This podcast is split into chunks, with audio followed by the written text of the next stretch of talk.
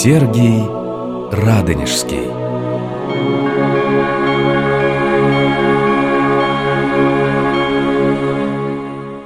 Здравствуйте, уважаемые радиослушатели, дорогие друзья. Мы вновь беседуем о преподобном Сергии, о истории, основанной им Троицы Сергиевой Лавры в рамках юбилея празднования 700-летия со дня рождения этого выдающегося поистине сына земли русской. В прошлый раз мы говорили о кончине преподобного Сергия, которую он начал готовиться загодя за полгода до кончины, оставив игуменство – начальство над братьей он передал своему любимому ученику, преподобному Никону, сам же стал готовиться в блаженную вечность. Лет за семь, так получается, до кончины в его жизни произошло совершенно удивительное, чудесное событие. Это явление Божией Матери. Однажды преподобный Сергий молился перед образом Пречистой Девы в своей келье в присутствии своего келейника, преподобного Михея. Пречистая Мать Христа моего, ходатайца и заступница и крепкая помощница роду человеческому, буди и нам недостойным ходатайцей. Присно моли Сына Твоего и Бога нашего, да презрит Он милостиво на святое место сие, посвященное в похвалу и честь Его святого имени вовеки.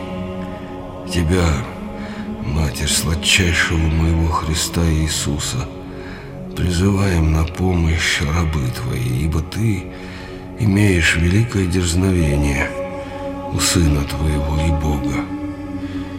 Будь же всем спасительное упокоение и пристанище. Бодрствуй, чада, мы будем сейчас иметь чудесное посещение. Все, причистая, грядет. Он увидел Богородицу в сопровождении апостолов Петра и Иоанна, пал ниц, не в силах вынести вот этого несказанного лучезарного света. Божья Матерь прикоснулась к нему руками и сказала «Не бойся, избранниче мой, я пришла посетить тебя. Услышана молитва твоя об учениках твоих. Не скорби больше и об обители твоей. Отныне она будет иметь изобилие во всем, и не только при жизни твоей, но и по отшествии твоем к Богу. Я неотступно буду от места сего и всегда буду покрывать его. Это был ответ на горячие молитвы преподобного Сергия о своем любимом детище Троицкой обители, о учениках, многие из которых уже разошлись по лицу всей русской земли. Встань, чадо мое. Скажи, отче Господа ради, что это было за чудесное видение? Душа моя едва не отделилась от тела. Подожди, чадо, и моя душа трепещет от этого видения. Он велел позвать своих учеников, это Исаакий и Симон, и вот вчетвером все вместе они пели молебен Божией Матери, ну и понятно, что в эту ночь уже никто не спал.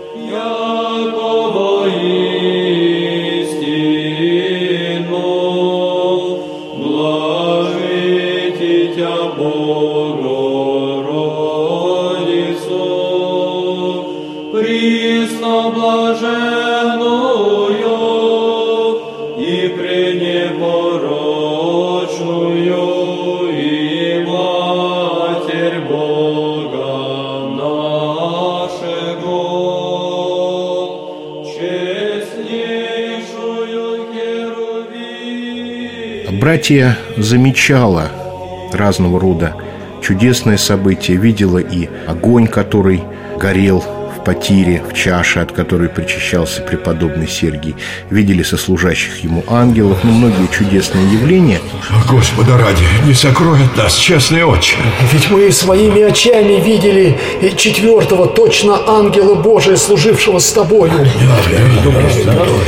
Дети мои любезные, если уж сам Господь Бог открыл вам эту тайну, то могу ли я скрыть ее от вас? Тот, кого видели вы, действительно, ангел Господень. И не теперь только, а и всегда, когда я совершаю божественную литургию, мне недостойному бывает такое посещение. Но вы строго храните это в тайне,